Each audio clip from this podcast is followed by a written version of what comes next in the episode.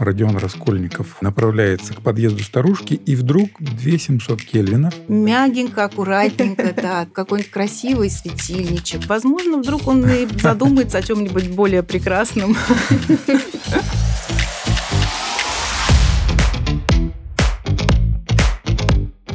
Всем привет! Рады приветствовать вас на подкасте «Кельвин Никляйн». Все о свете от бренда Arlight.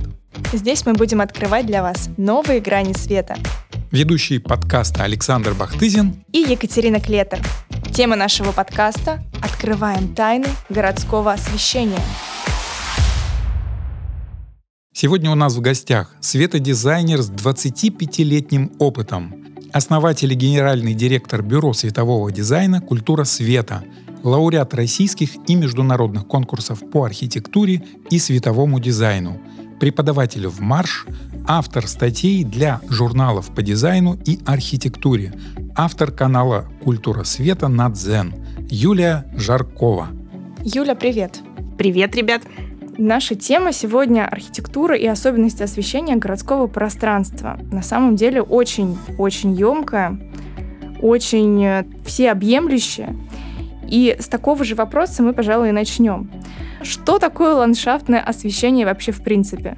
Я предлагаю рассматривать ландшафтное освещение как часть как раз э, городского наружного освещения, часть, которая с одной стороны, ответственно больше за некую такую декоративную составляющую, как мы воспринимаем городское пространство. С другой стороны, ландшафтное освещение всегда идет в связке с обычным функциональным светом, который для нас некая такая базовая вещь, она нам необходима, чтобы сориентироваться в пространстве, понять, куда нам идти, да, узнать какие-то привычные знаковые объекты в городе.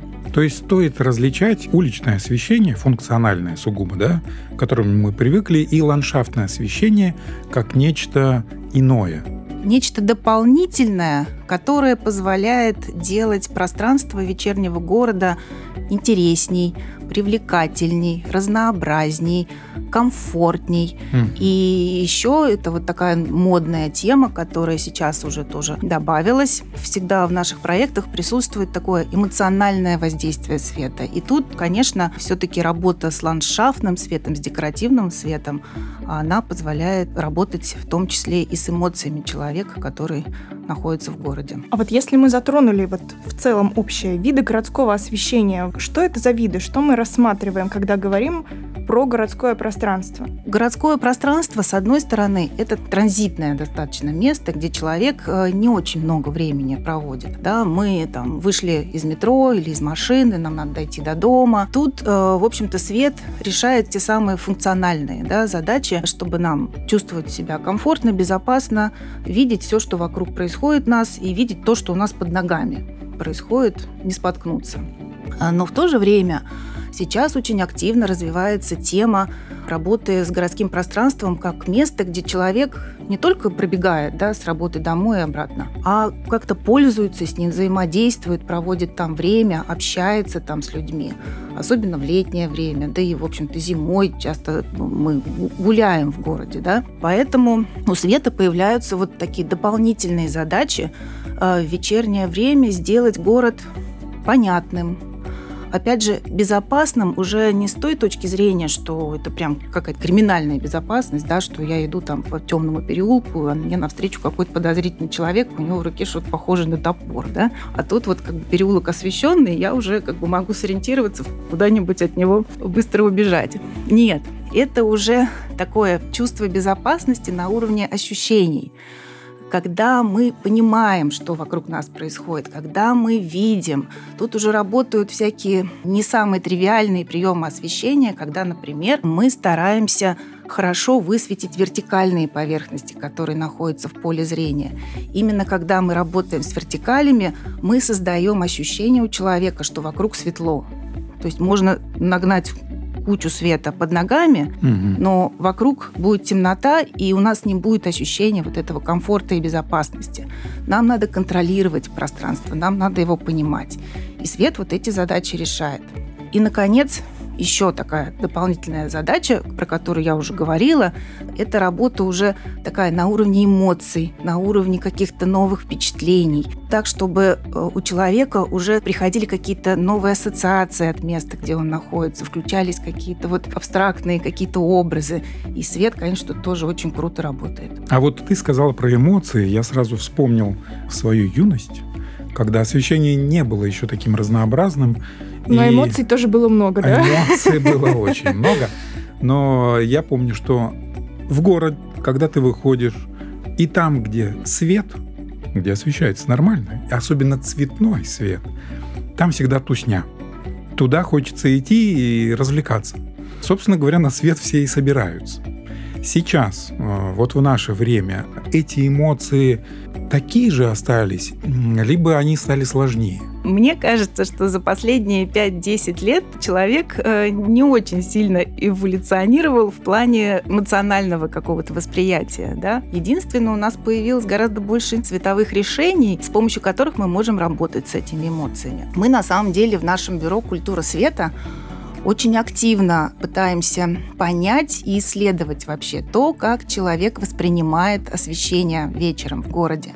Для этого мы как раз, чтобы оценить, вот как человек оценивает цветной свет, проводили целый эксперимент. Два года назад в сквере Музея декоративно-прикладного искусства России э, мы установили так называемую волшебную лампу, которая каждый день выдавал нам определенные сценарии работы определенного света. То есть вот красный, желтый, оранжевый, синий, зеленый. Каждый охотник желает знать, где сидит фазан. То есть у нас каждый день недели, каждый вечер был посвящен определенному цвету и его цветовым каким-то сочетаниям. И мы просили людей, которые приходили к нам на эксперимент, как раз оценить, насколько долго они э, готовы находиться именно под этим цветом его оттенков, э, что им нравится, насколько им комфортно не просто смотреть на светильник, а насколько интересно становится пространство вокруг него, насколько комфортно им общаться с людьми, как они выглядят в этом цвете и получили массу очень интересных инсайтов. С одной стороны, таких, в общем-то, понятных, что, ну, например, теплые оттенки цвета, оранжевый цвет, теплые оттенки белого, они, конечно, человеку привычные, они ему комфортны, уютны. Но в то же время Например, мы получили очень интересный инсайт. Вот мы сейчас сидим, у нас тут вот такой вот э, фиолетовый оттенок цветного света нас немножко подкрашивает. Оказывается, он медитативный, он успокаивает. Под ним очень э, долгое время готовы находиться дети. Им там нравится. Причем он как-то замедляет и взрослых, и детей. А вот зеленые цветы его оттенки получил массу негативных отзывов. То есть людям некомфортно под ним, они э, не готовы под ним находиться долго. Естественно, мы, в общем-то, сами наблюдали, что в зеленом цвете все выглядят такими немножко похожими на трупы. И какой-то легкий такой вот действительно такой раздражающий эффект, он реально присутствует, когда ты там минут 15 находишься в абсолютно таком зеленом пространстве, тебе начинает быть прям по-настоящему дискомфортно. И мы стараемся вот эти все наши такие открытия, маленькие выводы использовать уже в проектах, которые мы делаем, чтобы вот предлагать и заказчику, и тому самому конечному пользователю, да, который будет этим пространством пользоваться, уже решения более человекоориентированные, более ему понятные и комфортные. Юля, вот ты привела интересный пример с вашим экспериментом. А какие выводы вы сделали вот на практике? То есть что появилось в ваших проектах такого, чего не было раньше? А мы стали работать с цветом, с одной стороны, смелее, потому что он стал для нас понятней, и нам стало понятнее, что людям нравится. Мы стали э, смелее использовать какие-то интересные оттенки. Мы вообще именно за то, чтобы в пространстве не использовать яркие чистые цвета, которые вот для Москвы на самом деле вот очень привычны. Вот мы сейчас сидим на Покровском бульваре, вечером вот он окрашивается вот в такие откровенно простые, без всяких сложных сочетаний, очень яркие оттенки. Красный, зеленый, фиолетовый. Мы понимаем, что с цветом в городе работать надо. Он действительно очень мощную эмоциональную составляющую решений нашим придает. но в то же время с ним надо работать осторожно. Его надо вводить деликатно. Не нужно каких-то резких скачков, каких-то э, ярких вспышек света. И, и не нужно окрашивать очень сильно пространство городское определенным цветом. То есть это может быть какие-то цветные акценты, которые привлекают внимание. Вокруг них э, народ, конечно, собирается, им нравится этим любоваться. Но это не должно окрашивать весь городской контекст. Вот опять же, как происходит сейчас на Покровском бульваре, когда все особнячки исторические, они тоже окрашиваются, там, например, фиолетовым или зеленым цветом. Причем это вот происходит очень резко, внезапно. Вот э, я соглашусь с тобой, потому что цветной свет может очень э, выглядеть навязчивым. Вот ты сказала, что действительно индивидуально подходите вы в своих проектах, но городское освещение – это общественное, а там люди разные разных знаков зодиака, разных темпераментов, там, взглядов и так далее. Да? У каждого свой цвет ведущий, любимый. И как тут да, угадаешь?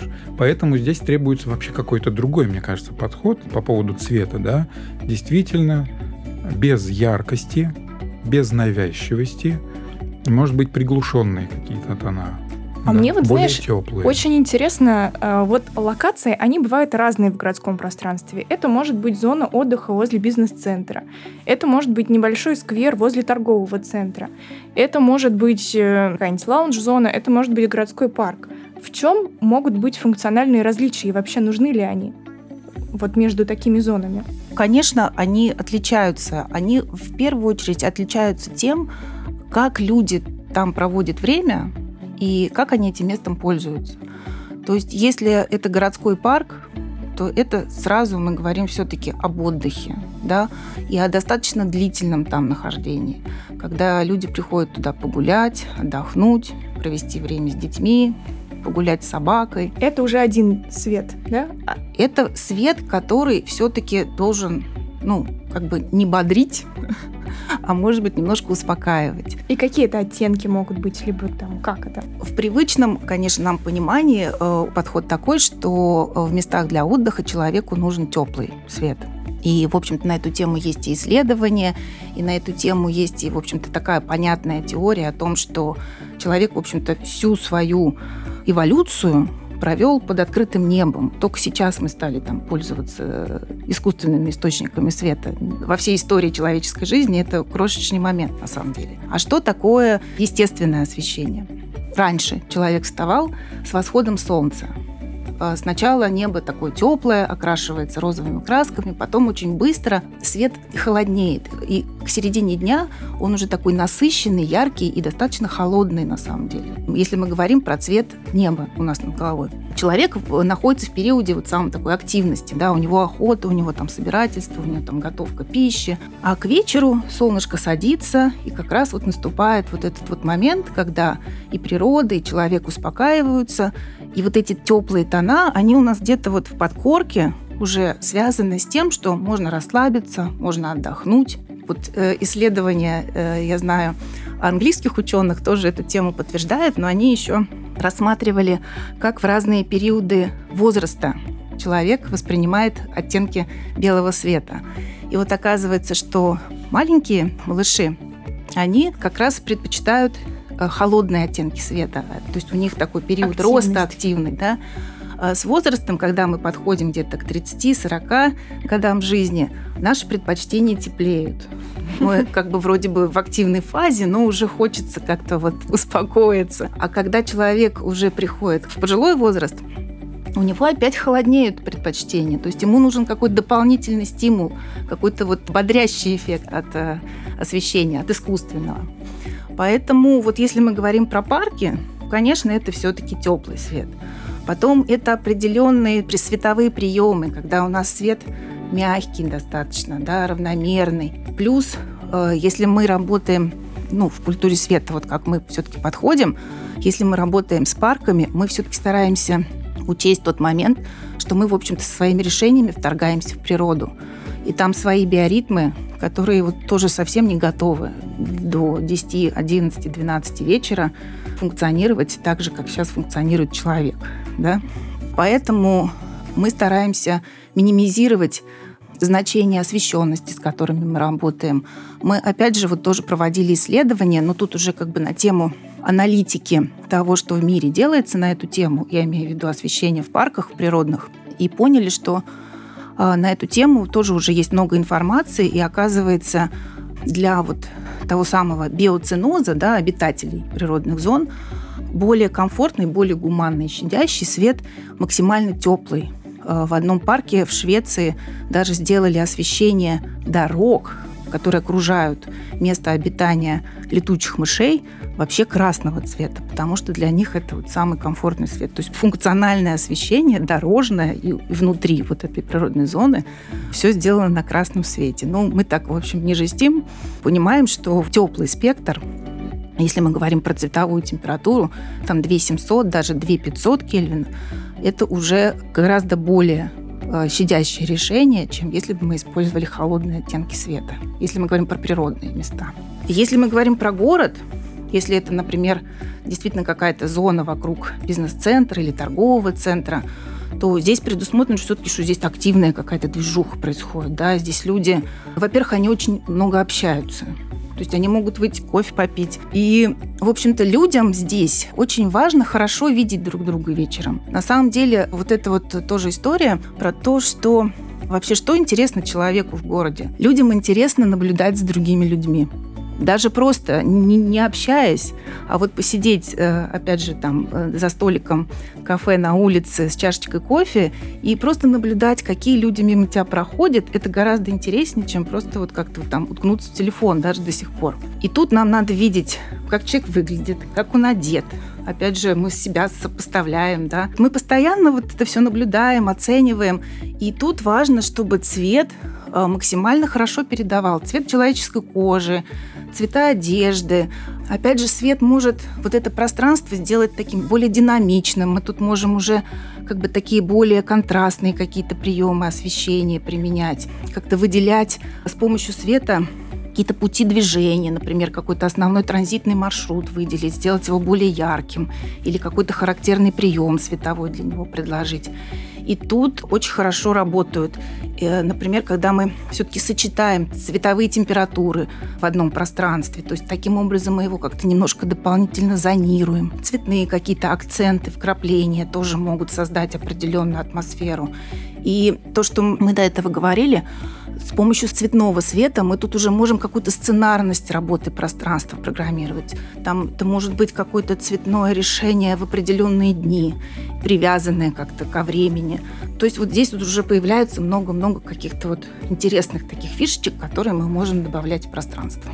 Когда ты рассказываешь, Юль, по поводу городского освещения, мы понимаем, что это все это целое искусство да? Да. Это наука. Это точно. И достаточно сложная для понимания, ну, такого обывателя, гражданина, которому главное, чтобы было светло вечером. Как в целом граждане, ну, давай возьмем москвичей, да, реагируют на вот эти вот решения. Просто в Москве очень много таких подобных проектов, наверное, и твои тоже э, московские такие достаточно интересные, сейчас ты расскажешь, но как граждане реагируют? Нравится, не нравится, раздражает, может быть. Может быть, они что-то рекомендуют. Да, у нас есть такие интересные проекты, когда мы даже принимали участие в соучастном проектировании. Например, вот тоже пару лет назад, по-моему, перед самой пандемией, нас позвали поучаствовать э, в проекте благоустройства нескольких улиц и переулков в районе Брюсова переулка в Москве. Это прям центр-центр, историческое очень место, такое насыщенное разной архитектурой.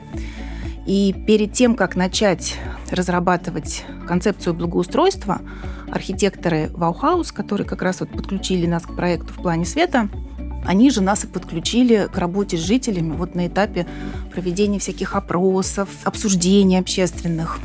И там как раз очень много времени уделялось тому, вообще, как люди оценивают то, что уже в Москве было рядом с ними сделано. Там очень много типовых решений, когда понятный стандартный светильник, разработанный на самом деле специально для исторического центра Москвы, устанавливается с определенным шагом. Это вот 7-метровая опора, светильник, в общем-то, красивый, достаточно яркий. И вот э, в плане света на самом деле немного люди рассказывают, что их там беспокоит, что им нравится, что не нравится. Свет такая вещь, про которую люди задумываются только когда он их раздражает. Поэтому вот по поводу вот этих вот светильников и вот этого такого вот стандартного приема мы услышали, что светильники слепят в окна жилых домов, что светильники занимают очень много места на тротуаре. Стоят они очень часто. Мы со своей колокольни посмотрели на это все, сходили, замерили освещенность и поняли, что они там зашкаливают. Света так много, что там можно читать. Из завышенной мощности светильников оптическая система уже работает таким образом, что он слепит и водителей, и пешеходов. Он просто слишком яркий.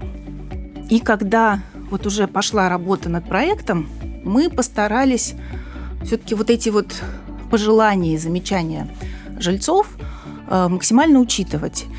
И в итоге вот буквально, по-моему, прошлой осенью я уже сама гуляла по обновленному Брюсову переулку и наблюдала вот мы там предложили тоже такую историческую стилизацию светильника, э, чтобы он вписался в местный контекст, но в то же время сделали так, что, во-первых, у него максимально скрыт источник света, да, чтобы он никого не слепил они у нас уже установлены на высоте 4,5 или 5 метров, сейчас вот точно не помню, да, то есть это уже пониже.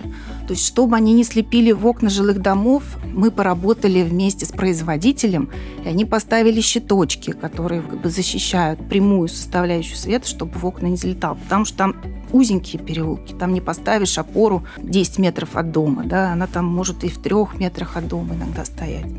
То есть вот мы проработали, доработали э, вот эти вот все нюансы, достаточно очень технические, да, но в то же время получилось создать комфортное, приятное, расслабляющее. Даже вот, ну вот я вот вечером, как обычный пользователь, погуляла и поняла, что это место, оно ожило в том плане, что э, в нем стало все как-то вот естественнее, да, то есть оно больше стало напоминать ту старую Москву, когда там иногда, может быть, света было не очень много, но вот была такая атмосфера, да, этот Брюсов переулок, по которому там ходил, гулял Некрасов. Там много какой-то такой вот чисто московской атмосферы, и вот мне кажется, нам удалось как-то вот ее подсветить, э, выделить с ну помощью что, света. Кать, надо идти в Брюсов переулок. Обязательно. И смотреть, как все на самом деле должно быть. Сто процентов. Юль, ты привела прекрасный вообще пример из идеального какого-то образа, что перед тем, как э, делали освещение, пригласили жителей и опросили, а как это вообще обычно происходит у нас в стране,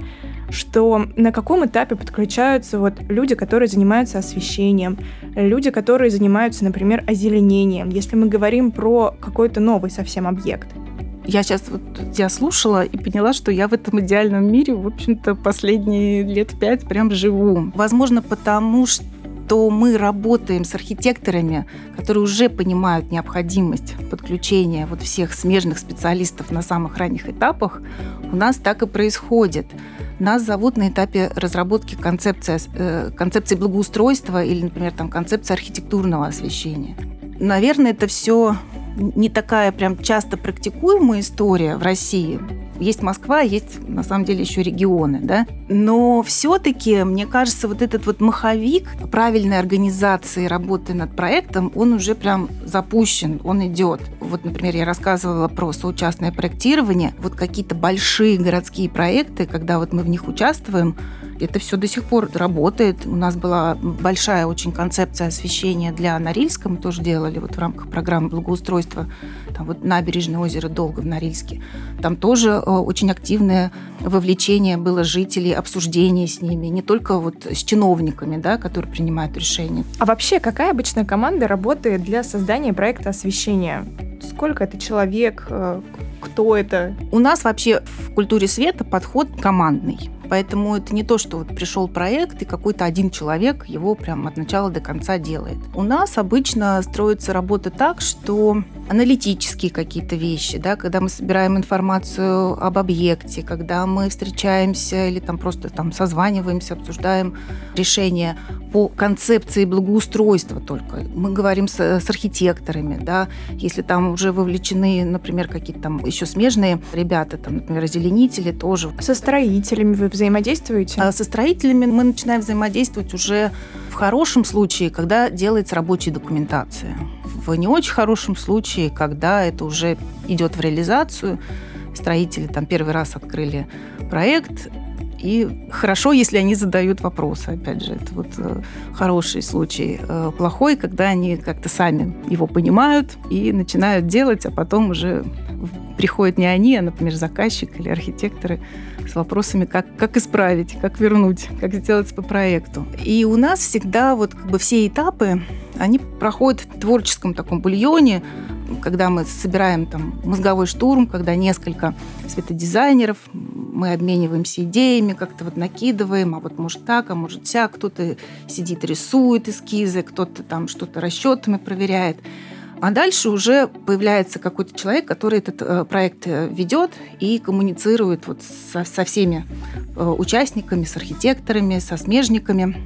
И периодически может подключать того, кого ему не хватает. Может быть, там дополнительный там, светодизайнер еще поработает, если нужно там как бы усилить визуальную какую-то составляющую. А может быть, инженер-светотехник, чтобы вот все расчеты правильно сделать. Ну, то есть у нас такой очень синергический такой коллектив. Нет такого, что кто-то один работает над проектом, и остальные ребята не участвуют. Я поняла, что мы в самом начале еще не спросили по поводу того, ну, как бы предметно, какими словами это можно назвать. Потому что, по идее, городское освещение, мы привыкли, что это фонари. Но это ведь сильно не фонари. А как вот называется вот подсветка дорожек? Как это называется там функционально? И когда мы добавляем света цветного, как это называется? Вот по названиям можешь нам рассказать? В городском освещении всегда есть э, тот самый функциональный свет, и это высокие опоры со светильниками функционального света. Это фонари. Городские фонари, консольные светильники, если их более так светотехнически называть. Да? Это могут быть, например, мачты, на которых установлены такие приборы прожекторного типа, более направленного света. Дальше можно спуститься как пониже, да, то есть то, что мы видим часто в каких-то скверах, на пешеходных дорожках, это э, торшеры. Если мы про функциональный свет э, говорим городской, это где-то от 7 метров и выше, то торшер это где-то порядка там 4 трех с половиной метров, то, что ближе к нам, то, что обеспечивает уже как такой чуть более декоративный свет. На самом деле они несут функцию освещения обязательно, но могут там и по дизайну уже как-то выглядеть более интересно, чем функциональные светильники. И свет у них часто вот более рассеянный, более мягкий, более общий. И нижний свет – это низкие болларды, которые вот мы видим вдоль дорожек. Например, какие-то встроенные, интегрированные или в подпорные стенки, или в мощение светильники – эти светильники чаще всего обеспечивают э, функцию навигации. То есть, когда свет как бы, очень четко обозначает маршрут движения. Куда идти? Да. Ну и, наконец, декоративные какие-то дополнительные подсветки – это то, что мы интегрируем, например, ленту, там, под скамейки, в поручни встраиваем. Ну, там не только лента может встраиваться, специальные светильники есть. Какие-то может быть, там декоративные, совсем такие вот сейчас очень модная тема, как камыши, светильники, да, то есть а, они, в общем-то, функциональной нагрузки уже точно никакой не несут, они уже оживление пространства атмосферу, создают, да. атмосферу, да, как-то поддерживают решения по благоустройству, по озеленению, да, выделяют какие-то вот группы растений, это тоже, опять же, могут быть какие-то низенькие, аккуратненькие прожекторы на ножке или встроенные в грунт светильники, которые подсвечивают деревья или какую-то группу деревьев. Это, опять же, получается и инструмент создания какого-то декоративного эффекта светового, и в то же время инструмент по работе с пространством. Вот я говорила про вертикальную освещенность. Вот подсветка деревьев обеспечивает вот эту ту самую вертикальную освещенность в том числе тоже. То есть трудно сказать, чисто декоративное это решение или все-таки еще и немножко функциональное. Вы работаете со всеми этими видами освещения, да? Да. И вообще стараемся Э, свои концепции, вот если мы работаем, ну, просто даже с улицей, да, завязывать в комплексе. И максимально эффективно, на самом деле, получается участие светодизайнера в проекте, если взять, например, какой-то вот жилой комплекс, да, когда светодизайнер работает и с благоустройством, и с архитектурным освещением. Вот тут как раз получается увязать вот одно с другим, чтобы одно плавно перетекало, продолжало другое. У нас так вот очень классно получилось на э, жилом комплексе Селигер-Сити в районе Дмитровского шоссе, когда вот получилось вот как раз с одной стороны, создать очень интересный, эффектный образ вечерний вот самого жилого комплекса с помощью архитектурного освещения, и в то же время подружить его э, с освещением территории, сделать так, чтобы жителям комплекса все-таки им важен не вау-эффект, а им каждый день этим комплексом пользоваться, жить и получать, в общем-то, удовольствие от того, что им комфортно и хорошо вечером погулять, провести время там внутри на территории. Вот мне очень интересно, мы обсудили вот Брюсов переулок, центр э, Москвы, мы обсудили вот там новый жилой комплекс, а вот есть, например, в Петербурге историческая архитектура, что вот дворы строили колодцами. Возможно ли как-то вот такую архитектуру тоже оживить? Конечно, и для этого тоже есть решение, потому что вот такие дворы-колодцы, такой не, не очень человекоориентированное на самом деле решение, такой каменный мешок. И если мы хорошо, аккуратно поработаем светом на фасадах на уровне человеческого зрения, мы сразу вот это вот высокое такое замкнутое пространство масштабируем для человека в вечернее время, да, у него появится какая-то вот среда обитания, понятная и самоштабная ему.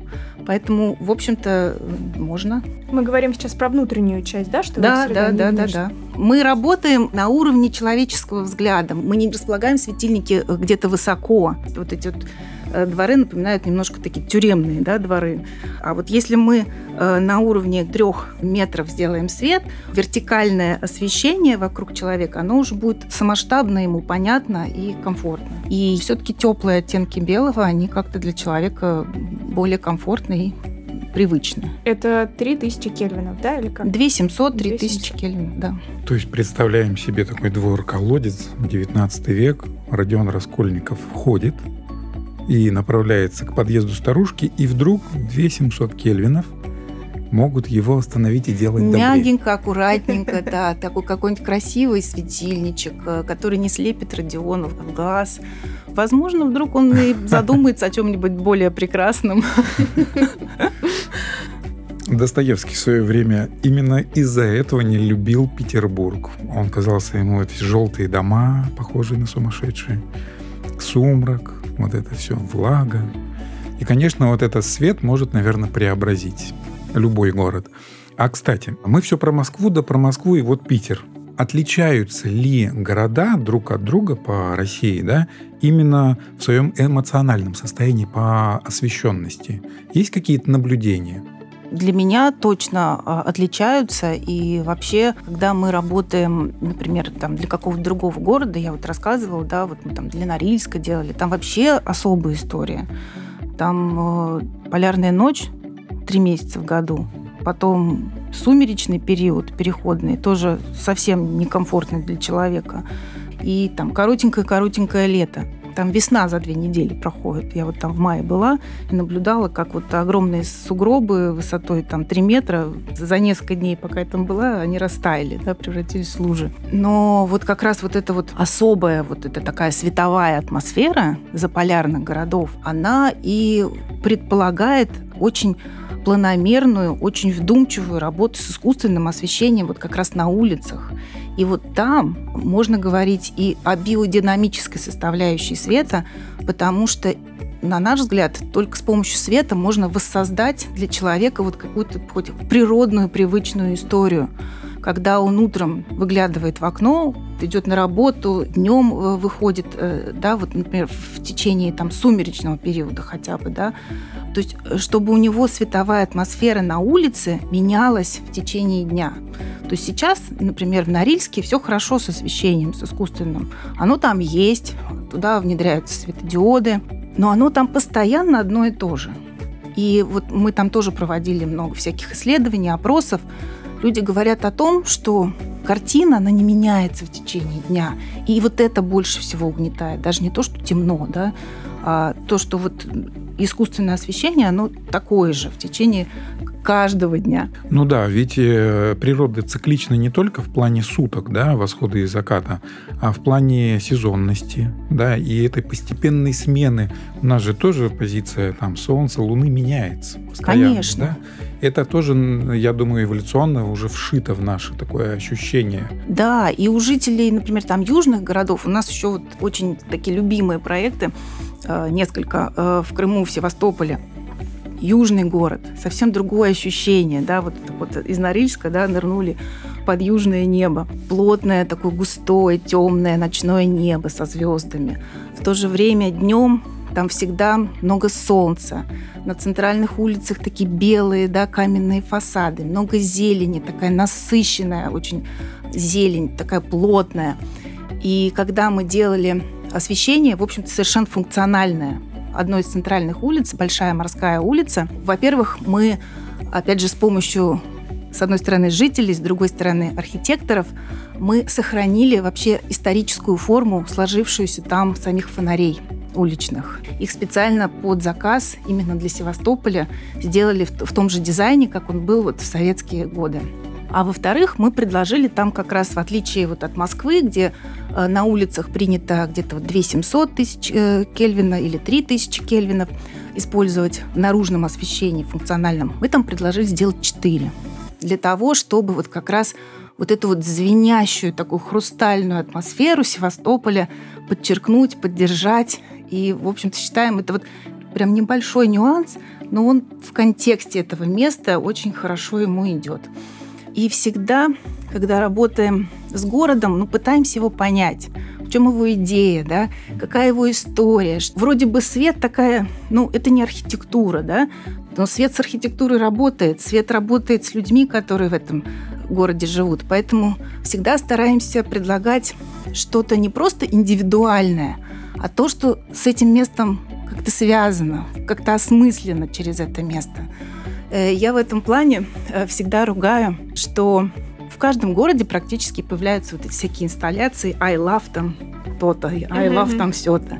Или какие-то вот подсветка пальм или там деревьев зеленым цветом, да, вот, вот эти вот какие-то вот стандартные решения, которые кто-то один сделал, и дальше они идут, мы э, как-то вот выделяемся, мы подчеркиваем вот именно на, на что-то наше такое, а на самом деле это все сравнивает, наоборот, это делает это место не уникальным, ты приехал там да. в Белгород, посмотрел, ты приехал там в Сочи, посмотрел, все одно и то же, и ты не чувствуешь вот это место.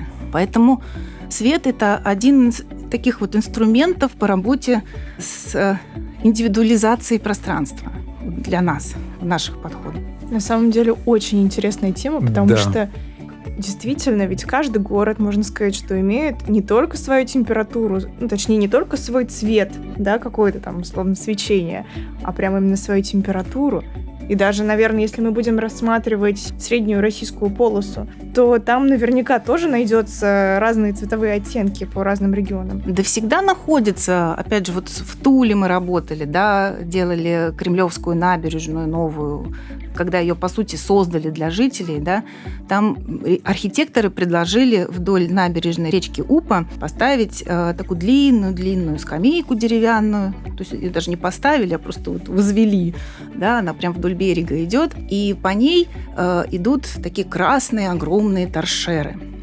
И это не светотехническое решение, это не решение по светодизайну. То есть этих торшеров на самом деле можно было вообще не делать, там света достаточно. Но вот этот вот красный цвет, потому что Тула – это оружейный город. У них э, как бы вот огонь, да, красный цвет, город-герой. На гербе у них красный цвет.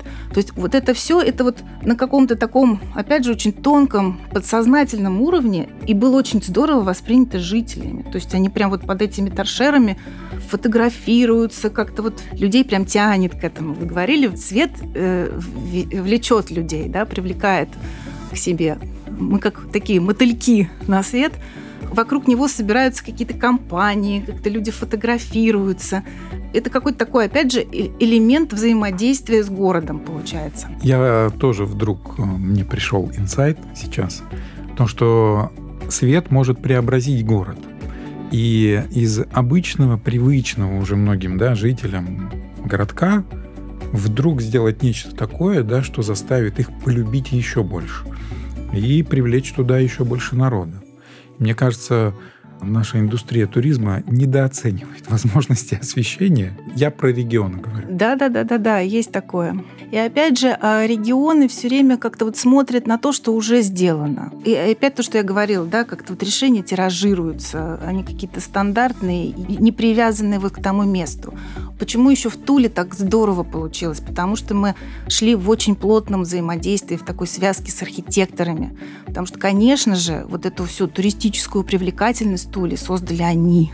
Они придумали это место, они его запрограммировали. Ну, и, и нам было ужасно интересно участвовать в этом все, наблюдать, как вот они действительно где, что, какая зона должна находиться, как они должны взаимодействовать с друг другом, как разнести там какой-то вот сквер для отдыха и там детскую площадку. А у детской площадки может быть вообще три зоны для маленьких, для среднего возраста, да, для там подростков.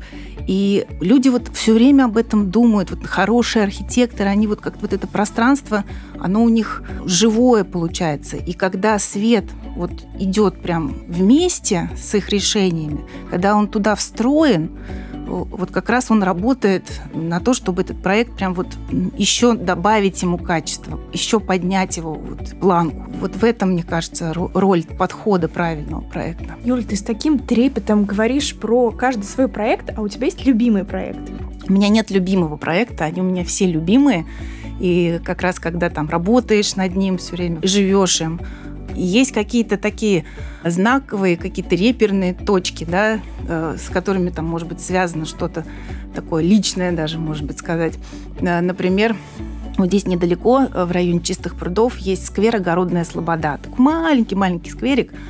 Это был наш первый самостоятельный проект, когда только культура света была основана. И это был первый проект, когда мы работали прям в такой тонкой интересной связки с архитекторами, с ребятами из бюро «Утро». И во время работы мы для себя еще один какой-то такой инсайт поняли, уловили, что когда мы начинаем дружить с архитекторами, когда они нас слушают, мы их слушаем, у нас какое-то вот это вот взаимное такое творческое опыление происходит, рождаются какие-то классные очень идеи, решения, и проект получается особенный, какой-то очень красивый. Он, кстати, собрал очень много и международных наград на конкурсах э, по светодизайну. И есть еще один проект по архитектурному освещению. Это Центр художественной гимнастики Ирины Винер в Лужниках. Там, опять же, то, что он такой любимый и вызывает какой-то такой трепет, когда я про него говорю, потому что это тоже был какой-то очень интересный опыт. Опыт того, что мы взаимодействовали и с заказчиками, и с архитекторами, и со строителями. И какой-то, опять же, такой творческий бульон, когда вот первый раз я видела, что все очень заинтересованы в результате. И все искренне как-то вот стараются вложиться. И мы были частью вот этой вот команды такой проекта. Плюс там действительно получилось э, применить очень интересные с точки зрения светотехники решения, такие небанальные решения совершенно. А, ну и получился он потрясающе красивый. Я когда вот там оказываюсь, я прям вот очень горжусь. Про ЖК Селигер-Сити вот я рассказывала. Опять же, потому что ну вот получилось. Получилось сделать классно. И ты понимаешь, как долго это шло. Это, это, это на самом деле проект, который длился три года. Ну, то есть это прям много сил, но это часть жизни, да, вложена. И понятно, конечно, ты прям там оказываешься и чувствуешь, что да, дело того стоило. Вот если бы мне лет 10 сказали, что ты будешь проектировать уличное освещение, тебе это будет нравиться, я бы не поверила. Потому что до этого думала, что ну что такое уличное освещение? Расставили опоры, посчитали освещенность, все, что там. Но потом у нас вот как раз уже в культуре света случилась лесная улица, где тоже вот вроде бы стандартные использовали решения, потому что действительно не развернешься. Да? Есть городские опоры, стандартизированные на самом деле для Москвы. Э, есть нормы освещенности, но мы все равно эту опору вместе с архитекторами чуть-чуть доработали, чуть-чуть докрутили, уговорили заказчика использовать нестандартный светильник. И опять получилось интересно, там такие палки-копалки стоят, но они так как-то вот хорошо интегрировались именно вот в контекст лесной улицы. Она же такая деловая, такая вот там движуха постоянно происходит, да перпендикулярно там вот идут всякие узкие переулки, э, мы предложили совсем другое решение, когда там э, торшеры стоят невысокие, дают такой мягкий, обволакивающий свет. И вот когда ты понимаешь, что вот как этот шел процесс, как это все не просто с точки зрения согласования, а потом видишь результат, который, в принципе, даже Артемий Лебедев отметил когда-то, что на Лесной улице классные фонари. В общем, очень много проектов. Есть проекты, которые любимые, но не по нашей вине они не удались. У меня вот прям сейчас из, из последнего прям вот такая боль. Мы сделали очень интересный проект освещения стены крепости Нарын-Кала в Дербенте вылизано там прям вот решение тоже вот прям такое красивое, именно техническое, которое вот выдает ровный-ровный мягкий свет на эту вот историческую стену. Много там было всяких нюансов. А, но в итоге мы там сделали и концепцию, и рабочую документацию, все-все-все просчитали, все прям вот все конструктивные элементы, все вылезали. Но генподрядчик на этапе вот уже реализации сделал все не по проекту. В итоге архитекторы сейчас вот присылают фотографии, как это все жутко выглядит, там-то все полосатое. В общем, все, все ужасно, и это прям боль, потому что так хотелось сделать хорошо, и ты понимаешь, что это вот прям, а, оно же будет теперь из года в год работать, да, люди это будут видеть.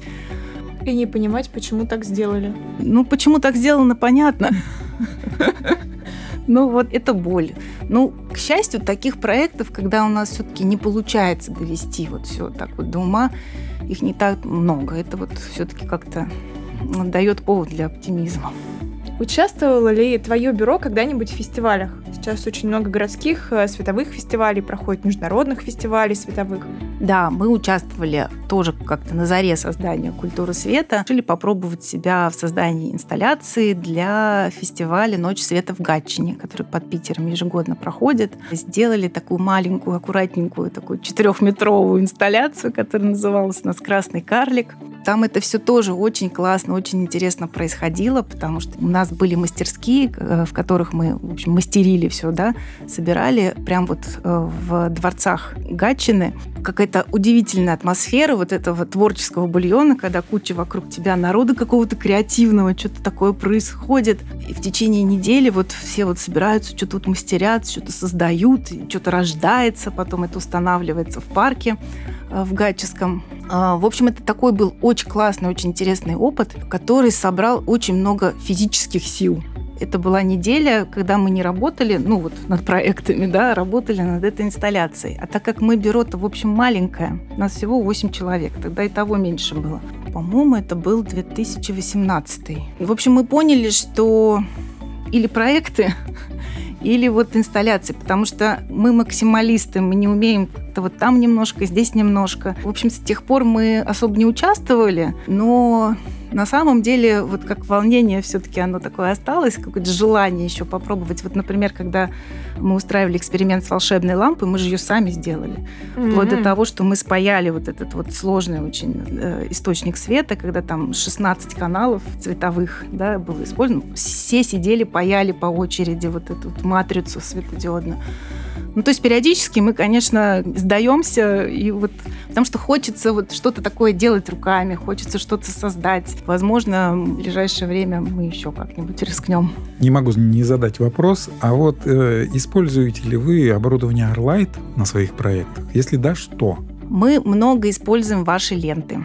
Причем э, мы ее как-то все время тоже стараемся красиво, аккуратно интегрировать в какие-то вот э, разработанные архитекторами конструкции. Вот, например, в парке Учкуевка там очень много всяких э, смотровые площадки, там как бы ограждения, которые к ней подходят. Вот мы туда очень аккуратненько придумали прям узел, как туда ее интегрировать.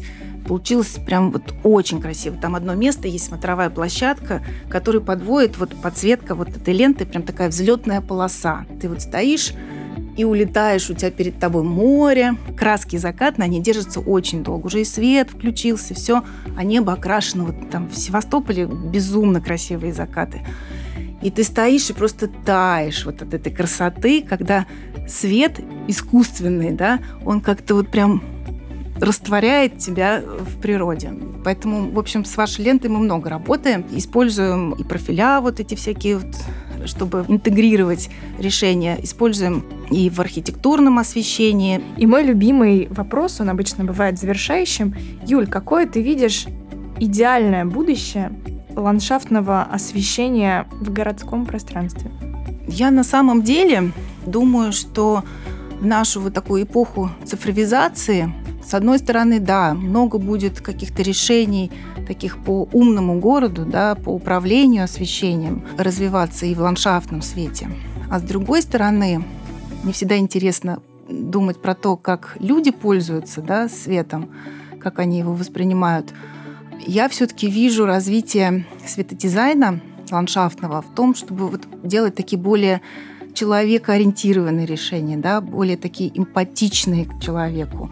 И в то же время эмпатичные к природе, потому что все-таки сейчас тенденция такая пошла, что мы слишком вторгаемся уже в какие-то вот природные да, ритмы даже в городе, да, мы не видим звездного неба. Ну, тут, в общем-то, понятно, что в центре города увидеть звездное небо сложно, но когда мы, например, делаем ландшафтное освещение в парке, да, вот уже про это точно можно подумать и сделать какие-то, может быть, даже отдельные места, какие-то локации э, маленькие, где ты придешь в полной темноте, поднимешь голову и увидишь ну, хотя бы большую медведицу, я уже не говорю про Млечный Путь. Поэтому я думаю, что цифровые решения будут развиваться параллельно с такими вот э, нацеленными на человека и на его место в природе. Очень интересно.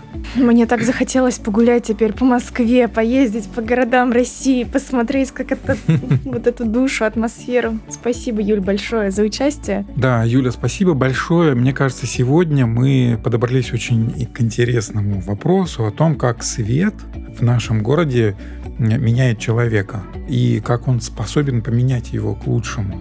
Спасибо тебе большое, что ты привела очень много интересных примеров, проектов, как это можно реализовать. И это можно уже посмотреть. Поэтому всех своих слушателей мы приглашаем. Выйти на улицу и посмотреть своими глазами. Приглашаем, конечно. А мы с вами прощаемся.